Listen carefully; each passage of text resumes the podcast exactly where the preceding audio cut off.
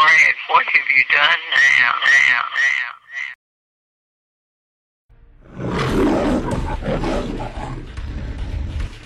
Eighty percent of the world's diamonds come from mines in South Africa. So Donald thinks someone's stockpiling them. What we need to know is who the stockpilers are. Curious how everyone who touches those diamonds seems to die. A dentist is dead in South Africa. That little old lady in Amsterdam. Shady got his last night. They've missed me once. And you're next. We've gotta get those diamonds out of here and fast. What are they? They say Willard Whyte hasn't set foot out of there in three years, and no one has seen him. No one. This is not the real White House. He's not the president. Why don't we just go and see him? Hello, I do so enjoy our little visits, Mr. Bond. However potentially painful they may be.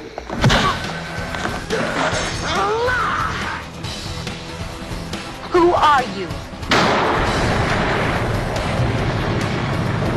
One chance. Where can I find him? Let's get down to business. Whatever's happening, Mr. Bond, has started.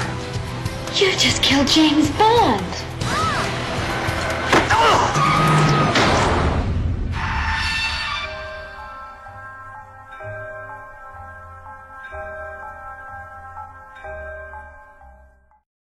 Hello, everybody, and welcome to Bond James Bond with your host, Mike Kalinowski, and myself, Brad Gilmore, promoting our brand new book, Bond James Bond, exploring the shaken and stirred history of Ian Fleming's 007. This will be a limited podcast series that will dive into every single James Bond movie and we will break them down. We will give our opinions, our hot takes, or whatever comes across our mind in the world of MI6's greatest secret agent, James Bond 007. We hope that you enjoy the podcast. So much so that you go to bondjamesbondbook.com and order our brand new book available on bondjamesbondbook.com or wherever books are sold. Let's enjoy the podcast.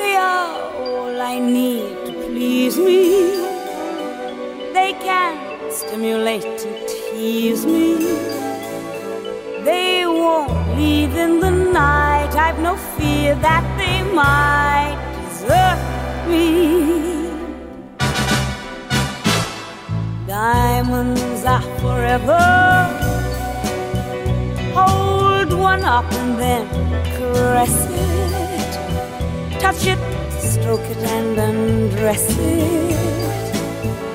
I can see every part, nothing hides in the heart to hurt me. I don't need love.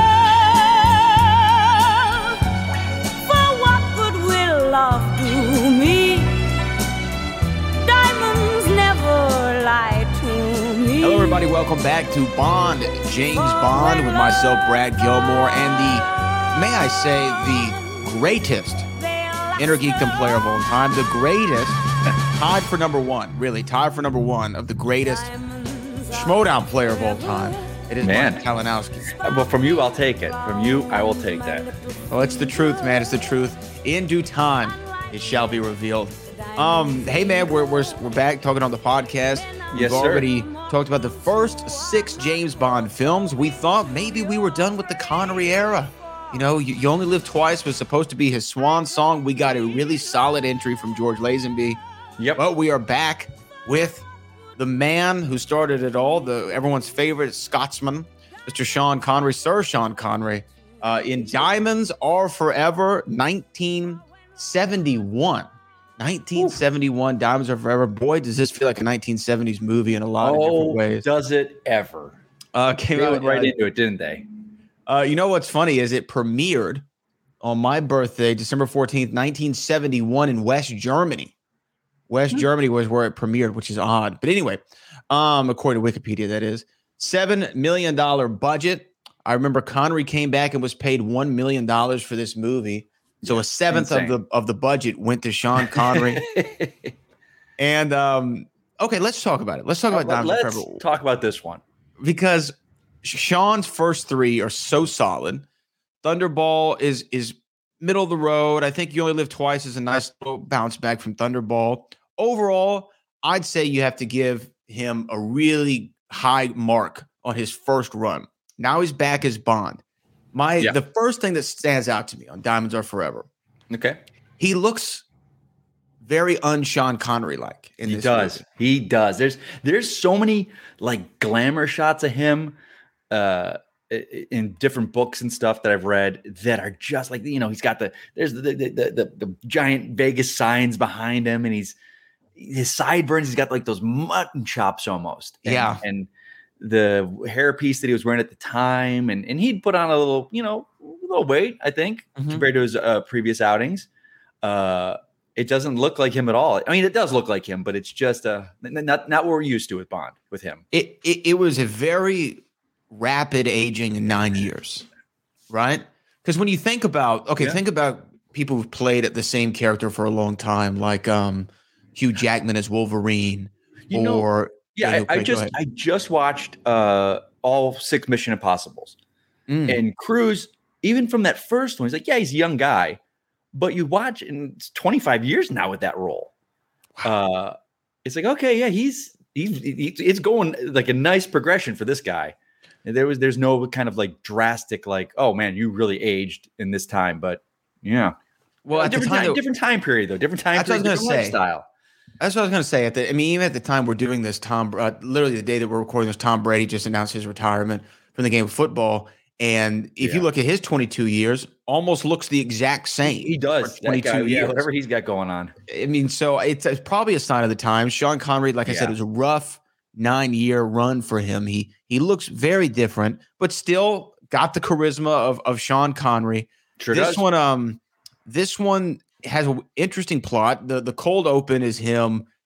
You don't see him ever. You hear him, but you don't see him. And of course, they're reintroducing Sean Connery to the masses um, as James Bond, and then um, uh, then the opening credits come up. And let's talk real quick before we talk about the movie. The song Yeah. is iconic. Yeah, it's a great song. It like so much that I don't care for with this film, but then there's a lot that you know. th- th- It's so funny. Like a lot of the times with Bond films that aren't the greatest, or or people view as maybe not the best ones. Like I, I think about this one. I think about um, A View to a Kill. People, you know, that's they don't really like that one with Roger Moore, and that's always on the bottom of lists of, of rankings. But one of the greatest Bond songs of all time.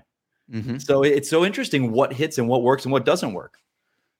Yeah, the the song in this one uh, doesn't match the quality of the song doesn't match the quality of the film. No. Um, Shirley Bassey is back. I think that look when you're trying to bounce back from Honor Her Majesty's Secret Service, and you have you know which was a good movie, Mhm. uh, aged better. Um, Well, much better. did- yeah. yeah, didn't do well at the box office of its time. So you're saying, okay, we took a risk on George Lazenby, didn't really pan out for us. Right. What are we going to do next? Okay, we're going to bring Sean back. We're reintroducing Sean Sean. We gotta get him back. Let's, get Sean back. Let's bring back Shirley Bassey because everyone loves her from Goldfinger. We'll have her do the title song. It's a, as far as Bond titles go, one of the best titled films. Oh yeah. Diamonds Are Forever is the most Bondy sounding Yep. movie, right? Yeah. Great title. So they had all these great things going for it. We're going to see Blofeld again as, as in a like- different form. You see, like you could see that, like the behind the scenes, like, all right, we yeah, we we really got to get back to the fans. What can we bring back? Shirley Bassey, Connery, Blofeld, Yeah. Gold. There we go. We're done. Gold. It's golden. Perfect. yeah, we got all the, the key ingredients um, of, of a Bond movie. And I will say, I even like how he is reintroduced for uh, as Sean Connery as Bond. I liked I liked that, but then Yeah, the movie starts to wane a little bit because the plot is very incoherent. I, we've talked about this several times with Connery's films, and you're Yeah. just like, and it's not, you know, you think about like a lot of times nowadays with films, where you hear about four hour director cuts and they got to cut it down for the studio to, to make it. And you could see where certain things were cut and didn't make sense because they were cut. But back then, well, it seems like there weren't these obsessive, like long filming cuts and, and they, they, they were real lean films. So you're like, you just kind of kind of went by the seat of your pants with this script, didn't you? Yeah, it seemed just kind of like, okay, look, here's an out. You know how um, Curb Your Enthusiasm, Larry David, God. he doesn't have a script. Yeah. he just has an outline Yeah. of what's going to happen, and they improv it. I feel Yep. like that's kind of what this movie was. Like, okay, Bond's in Vegas. The Charles Gray is going to be Blofeld. We're going to have Jill St. John there. Can we just kind of make something happen?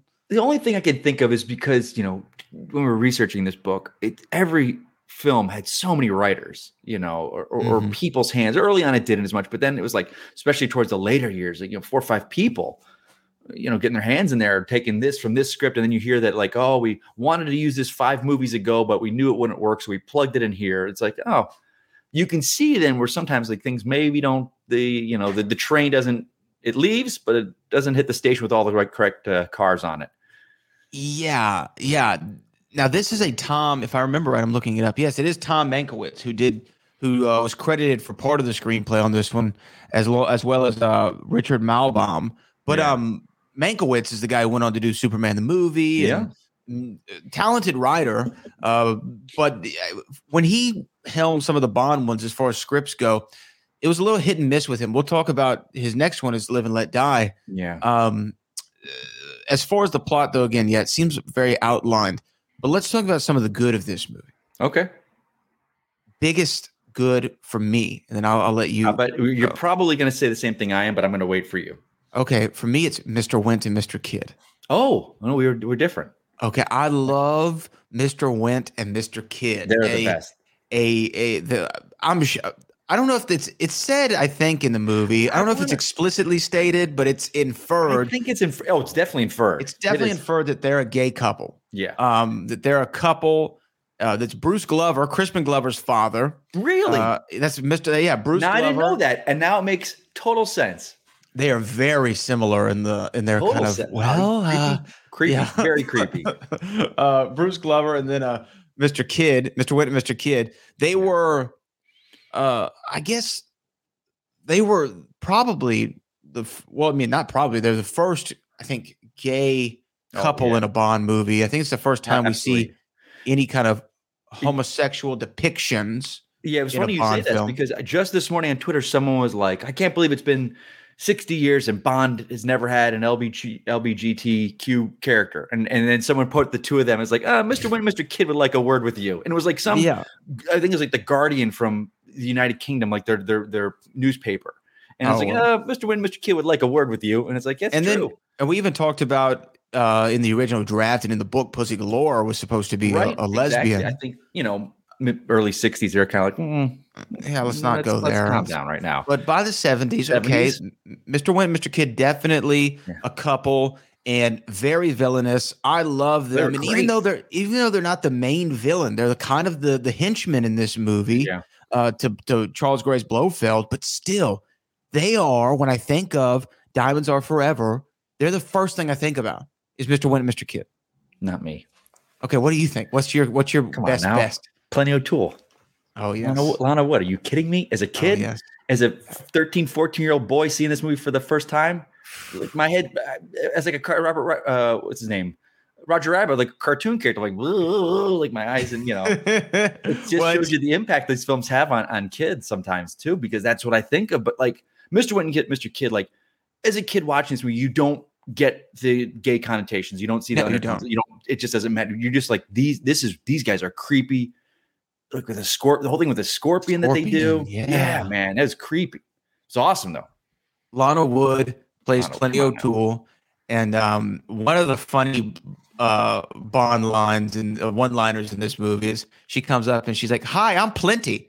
Uh, but of course you are. But of course you are. I, I don't. Uh, Plenty I- O'Toole. yeah, her acting is maybe not the best for me, um, but that's what it is. Sure. Yeah, I'm not sure that's why she was cast.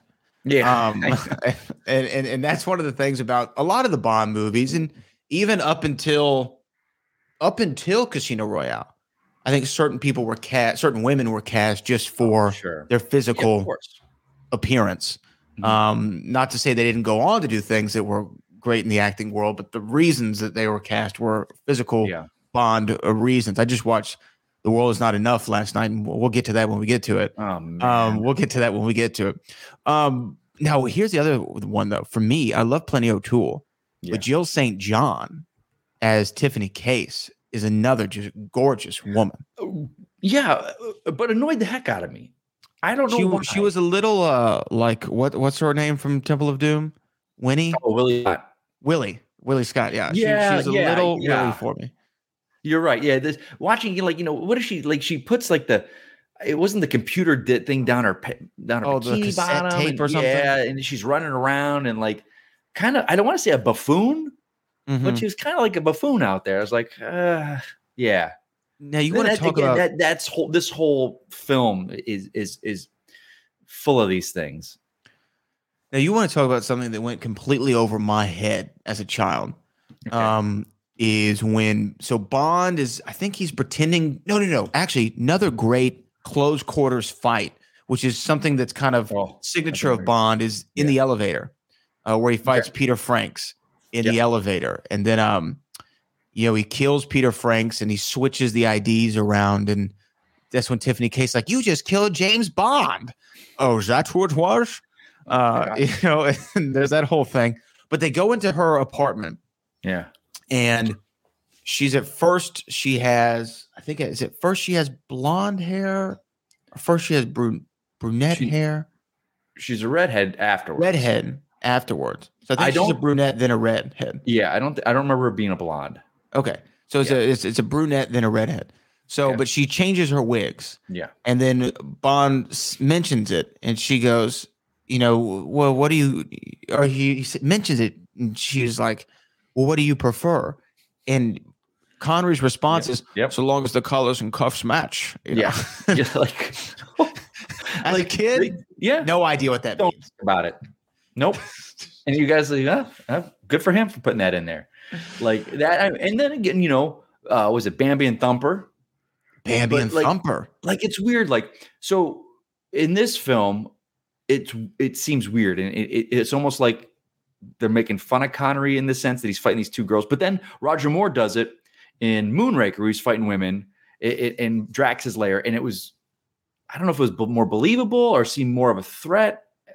I, I don't know. It was weird. The two very similar circumstances, but very different things. So um I'm trying to remember uh what was my guy in the casino who was the comedian you know who I'm talking about oh oh oh, oh what was oh, his um, name Um, mm, it- It's it's, like- not Red Red Skelton. no, no. it's like um I'm trying to think of what was his name in the movie not Shecky something, right? Well, I got hold on, I got the IMDb yeah, right here. Shucky Shecky. Oh God, someone's gonna. Someone in the comments can do this on this. Someone is here. yelling right They're now like, yeah, come on now. earpods. How do you not know this? It's, I, I keep want to say Shucky Pines, but that's wrong. What is his name? Shady Tree. Um, Shady Tree. I don't know. That's I'm looking up the IMDb right now. I'm trying to remember. But I thought it was a famous comedian. Well, nope. That's all the people in there. So, Shady Tree. Shady Sax- Tree's his not, name. Not Saxby. There was lighter in there. MQ. Shady Tree. Leonard Barr. Leonard. Barr is Shady Tree. Yep. yes. Here we go. That's it. That's him. Yep. Leonard Barr. Was Yeah. a, co- a comic and eccentric, dancer who was famous for truly being Dean Martin's uncle. That's him. Leonard Oh, Barr. wow, he's Dean Martin's uncle. I did not Yeah. know that. Shady So Shady- Tree. Shady Tree. I liked his little. I thought he was nice. I thought it was Shecky, Um, Shecky something. I I thought it was too, like Shecky Green or something like that. yeah. Um, here's something funny, and I don't know if this is this is big in in your household. When I was growing up, Mhm. my father al- and, and mom always bought these things at the grocery store. They were called Jimmy Dean sausage uh, breakfast sandwiches or whatever. I'm glad you're bringing this up. Like I knew Jimmy Dean because the sausage, Yes, the breakfast sausage, breakfast. They had, they had. I love. They were little sausages or chicken patties on a biscuit. Yeah. Mm-hmm. yes, yeah. That's what I'm We talking about. Yes, Jimmy Dean. Jimmy So- Dean. I don't know. And again, this could be the thing of uh, being a kid watching this. I'm like, that's not the same guy. That's not the same guy at all. But then it's like, that's Jimmy Dean, the sausage man. But like, what? What are you doing? It's like let's just cast Jimmy Dean, the guy who uh, Like, uh to play Willard Whyte. Let's I'm just trying to think of him. what that would be like today. If that'd be like, I don't know, back when he's alive, putting Dave Thomas, the Wendy's guy, in a Bond movie today. Like, I, I don't know what you're thinking with that. This was his only, I believe, only feature film ever, and he was Yeah. in James Bond: Diamonds Are Forever. It's it's No, and insanity. I- yeah, and I remember, you know, they were saying during the making of this because they wanted access to because he gave them a lot of access to to with filming, I believe, and, and stuff like that. So that he wanted to be a part of the film. He's a big Bond fan, and they're like, "All right, well, we can get this for free if we put Jimmy Dean in the movie." like, okay, so Jimmy- strange. Maybe this was their big start on product placement, everything. Jimmy Dean, It was such a strange casting choice. yeah, very strange. Um, I don't really understand it, but No. nevertheless, she was there. I mean, he was there. Uh, we talked a little bit about Lana Wood and Tiffany Case or Jill Yeah. St. John. Here was something that I found that was interesting that I saw in a video on YouTube about this movie. okay, Um, so at the beginning of the movie, Sean Connery, Mhm. during the filming of the movie, Sean Connery sees Lana Wood, as we all did, and said, "Oh, but of course you are." And uh, they were together for a, a part of this movie. They were seeing one another, the two dating. that makes yes, sense. And, and he was, you know, I'm sure providing her plenty uh, uh, during during their courtship. Uh-huh. Then halfway through the movie, he was like, "Okay, I'm gonna date Jill St. John now," and he dated both. And I don't know if I don't know what else happened, but he was linked romantically, I'll say, with both Jill St. John and Lana Wood during Really? the filming of the movie. Yes. And here's another interesting wrinkle. Um, Robert Wagner was the uh, husband of Natalie Wood, who's Lana Wood's yeah. sister, right? And there was a lot of weird stuff that happened on a boat where she ended up That's dying. huge. And Yeah, yeah. Christopher Walken was there. Really strange. But anyway, he was married to Natalie Wood, Robert Wagner. After her passing, he ends up getting married to Jill St. John, uh, Tiffany Case in this movie. And after that, Lana Wood and Tiffany and uh, Jill St. John were no longer friends after that. And they never spoke again after she married Robert Wagner because of all the weirdness that happened. Man, Very strange. Very, very- strange that's a- connections yeah, lots of going on there. this movie has. But again, so remind me Okay. for Diamonds Are Forever, Charles Gray, which we Yep. saw in You Only Live Twice as Henderson. as Henderson, returns. And are we to believe that Blofeld has had some plastic surgery so that he can be? Is it Willard Whyte? Yes, and I remember there was one scene because they had that whole like mud pit thing, Yes. whatever, which was weird. But like he did have like a like I remember he walked by and he's got like all the prosthetic masks, like the different Yes. cheeks and the thing. So I'm like, okay, they're they're making us they're making a point. But again, you're watching these as a kid. There's no internet, so you're not can't go on like Bond Wikipedia or anything to find out anything. And you're like, what was in? I think he was in another movie. What? Like it, Yeah. it just all was like what? Hmm, yeah, It, but it was it was really strange. didn't It's work. a I mean, strange plot. Strange plot. like that and the whole like the whole end thing. Like he's on an oil rig. He's like, "Get me my bathosub," and he gets he's getting like that little boat, and he's just like being knocked back and forth by it. It's just like, what is going on here? Yeah. So this Yeah. again, if, if you can't tell, it's not one of our favorites. Although I, it's one of my favorites in the same way that Diamonds Are Forever is one of my, or uh, Die Another Day is one of my favorites. Is like I know the quality of the film isn't there, but I just can't help but like it. Yeah, I, I don't. I gotta think of if there's one. Uh, probably for me, the one that's like that is is A View to a Kill. Mm-hmm. that one for me is just uh like I, I know it's not a great film and I know like you know um Tanya Roberts and him it's like 40 years 30 years difference in age So and it shouldn't work and he he he and he even admits he he was not his age at the I mean he was not he was looking his age at the time and shouldn't have been doing it but He was almost There's just- sixty. yeah there's just something about that film that even with all those faults I still love the heck out of that film and love Yeah. watching it Great, great song too. I can't wait to talk about View to a Kill. It's a really Yeah. interesting movie. Um, so so that's really I don't have a whole lot to say about Diamonds Are Forever. Um, Like, other than me- it's very odd. Yeah, what doesn't work, and I think this this says a lot about a lot of times. Like Bond, for me, when it's always set in, in America, doesn't work. Like Hmm. we're American audiences, and and I'm gonna you know sort to see it like I know this country, I know what we are, but you know I know Vegas. It's like there's not there's not that romanticism about the spy life and and and, and these far off countries. And it's funny because my girlfriend and I were planning a trip to Europe in 2023 and and we were talking about what we wanted to do and I said, "You know what? I want to have a James Bond Mission Impossible like all the cities that they talk about, you know, in Italy and Prague and, and Budapest and these things like so that that's where I'm kind of, you know, and she's been on board for it. She's like, well, all right, let's find locations you want to see from these films and we'll go there. I'm like, yeah, that's what I want to do. Not Oh, that's like awesome. going to Vegas. You know, she always like, I want to get in the car. It's four hours. We can stop at the alien jerky store on the way to uh, Vegas. There's a big like alien truck stop that sells the best jerky to Vegas. Like, and then thinking Bond in Vegas, it's like, eh, Yeah, I mean, I can see 60s, 70s. Uh, Vegas was at that time Oh. still kind of a romantic place in, in a way of like the mafia's there, Well, the Rat Pack, Sinatra. perfect. Yeah. I mean, for me, one of my favorite films of all time, Casino. Mm, Love that film. But it's an American, you know, it's gangsters. It's not James Bond. It's, it's I love it- Ocean's Eleven as well. Yeah, yeah. Oh, Yeah. I, Vegas in America, of course, works for movies, but when it's Bond, it's yeah, it just doesn't work for me. I don't know. I, I I definitely understand what you're saying about the the American Bond, but you know, Goldfinger's in Kentucky, right? You're right. You're right. You're 100 percent Uh, right. and then the next movie we talk about, Live and Let Die, takes a lot of it takes place in New Orleans. the old filet um, of soul. Yes, at the Filet of Soul, which we'll, which we'll, we will talk about. Um, so I, I get that. I think that as far as for Connery, I know why he came back. I'm gonna pick up this check. That's why he came back. Yeah. Um, and, and he got a lot of like I want to say I don't want to give it to we, we talk about it like like he the deal he made and, and not just to act in film but like to be like the control he had in this film like uh, was kind of the first that he had had. So they, there was a lot in there and I, I think he did he give his million dollars away? He gave it to like the Scottish uh, Yeah, uh, gave it young young boys charity or something, something like yeah that. so he didn't even of course he didn't need the money but he he just he, there's a lot of control and script and stuff like that that he was able to get out of it coming back Well, there's the whole. Um, I know it's an acting thing you hear about movie star actors. It's you know one for, one for them, two for me, or two for them, one for me, kind of Right. thing, right? yeah I think that that was kind of his deal with the studio.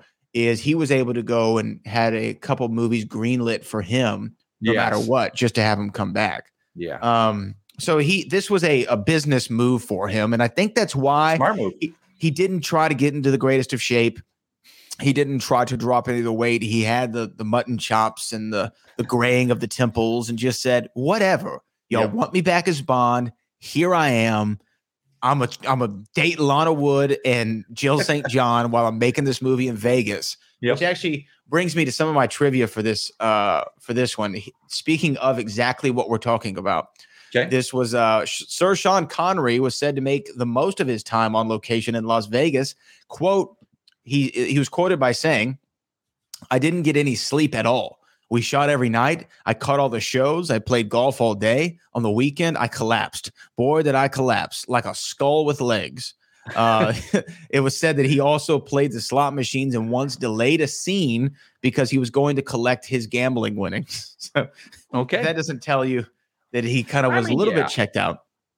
yeah Yeah, but hey it's Sean. Connery. This was another funny one that I noticed uh, years ago. But Bond's escape through a moon landing movie set refers to the popular conspiracy theory of the time that the real moon landings were fake. The scene was filmed in a John Manville gypsum plant located just outside of Las Vegas, Nevada. During filming, the moon buggy's wheels kept falling off, and in one scene where the ca- where a car turns over, you can see one of the wheels had broken off the buggy, rolling into the foreground. The moon buggy was discovered rotting in a farmer's field in Kent. Nevada in the early 1990s and was completely restored in 1993 by the James Bond International Fan Club. And in 2004, it was auctioned off and purchased by Planet Hollywood Las Vegas for $44,000. oh okay There you are. And my last bit that I have from here is the Willard Whyte kidnapping plot was based on a dream that producer Albert R. Broccoli had. He had known Howard Hughes in Hollywood and dreamt he was going to meet his old friend in Las Vegas, but when he entered Hughes's room, it was occupied by an imposter. Hughes was flattered and allowed Eon Productions to film inside his casinos and at other uh, and, and as a, at his other properties. His fee was rep- reported to be a 16 millimeter print of the movie. Okay. Howard Hughes, an odd guy. Yeah, very odd. Um, Between that and the, his urine in jars and his fingernails. Yes, yes, yes, yes, yes. A Texan. He was born in Galveston, I believe, or Humble. No, Humble, here in Houston, right outside of Houston. Humble, Texas. Um, okay, here we go, Mike. Oh boy. The moment everyone's been waiting for. Diamonds on me. are forever. Yes, sir. 1971. Mhm. Its tomato score was what?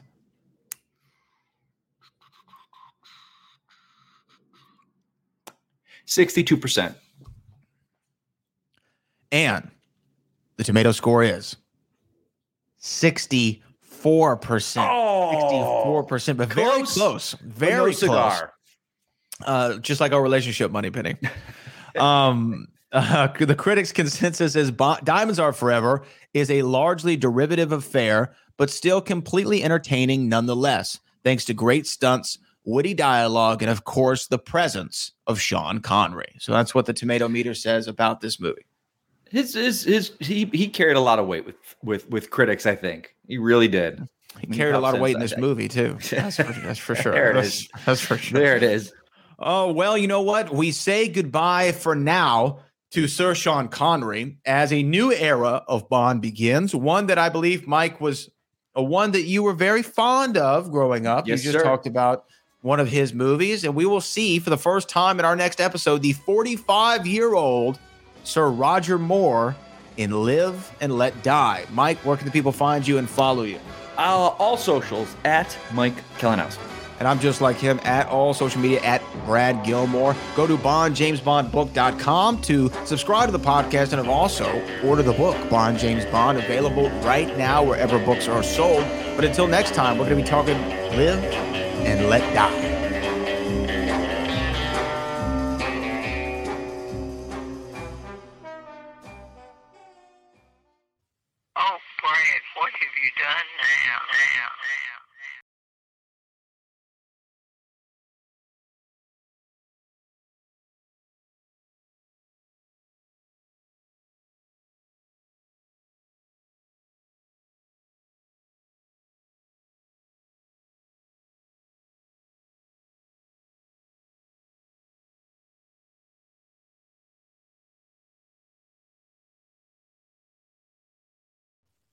Brad, what have you done now? Now, now.